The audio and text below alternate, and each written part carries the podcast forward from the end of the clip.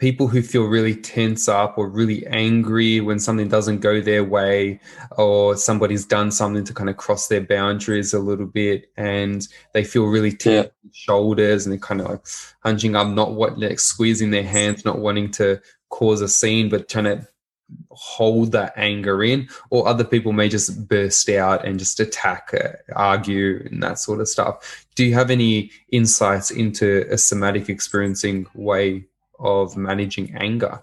Again, it's sort of it's kind of like befriending it in a way. Um, it's a difficult one in the sense because in the here and now, if you're not used to regulating your anger, then it can there's more chance of acting out. So I think if generally speaking, if somebody's in that situation and they feel like they can't regulate their anger without acting out in some way, saying something they're going to regret later or do something they're going to regret later, I think the best thing to do is leave. So you just move, you can just say, oh, I'll, I'll, come back in a while and we'll talk about it then, or whatever it is. Um, if it's a relational situation, which most people can relate to, I suppose. Um, that's the best. That, that's the best way to for if it's really too much to uh, to hold on to or to be with.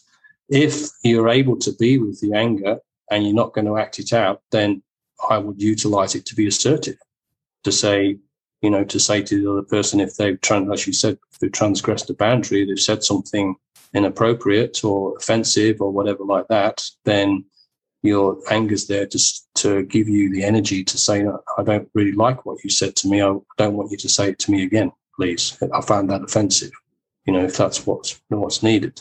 So sometimes voicing it, if they can, I'm saying if they can, rather than if they know that that's too hard, um, and it just ends up in an argument or they just end up in a situation they don't really they're going to regret later then yeah removing yourself and then coming back later when you're a bit when you're a bit more uh, feeling a bit more under control mm.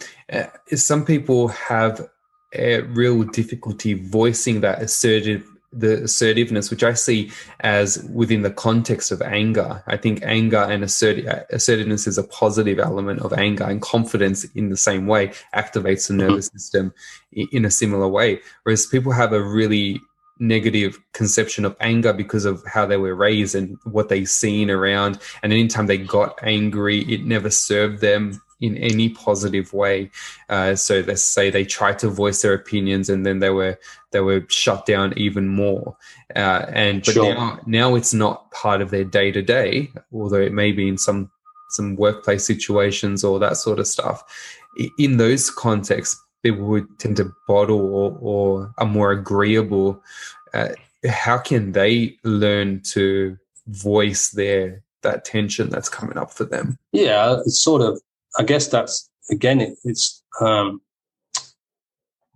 recognizing that the, nobody ever never says never says no type thing. So you can on lots of levels. So if I was working with somebody on that level, I find examples when you were able to say no type thing.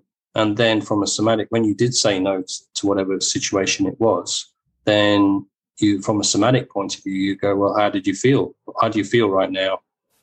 when you when you bring up that memory or um, of when you said no. So there's that's what in the therapy room I would do that. I'd also encourage uh, in the therapy room around um, if the client wants to say no to me, I encourage them to say no to me. If I ask a question and you say this body you said wants to say no, then you go you, you support that kind of process. Mm-hmm. I think really though you want on another level, you're kind of wanting to sort of stimulate the anger in the person. In, in Gestalt, we call it retroflexion, where you have an, a feeling and you retroflect it back in. So you sort of, as you said, suppress it and hold it in. But that emotion's still there somewhere.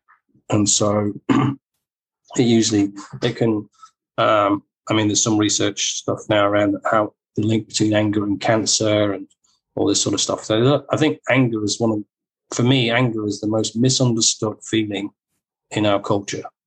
And it's most of the time it's given a really negative uh, perception because for obvious reasons it gets acted acted out inappropriately and it's just not you know people don't have good role models of how to be with their anger in somatic experiencing anger there's you know there's, there's natural aggression is healthy aggression. I think that's what they call it. Yeah, it's healthy aggression, which is completely appropriate, as you mentioned before, around setting boundaries and is needed in certain contexts. It's not there for nothing. You know, it's it's it's a, a feeling um, um, that's required in certain contexts, and so it's so it's basically it's learning to practice and be with the feeling without feeling shame about it or uh, guilt about it or asserting oneself for those for those people that, as you say, have to hold it in because it's never been valued or wasn't supported and allowed to be to be as part of their repertoire of who they are.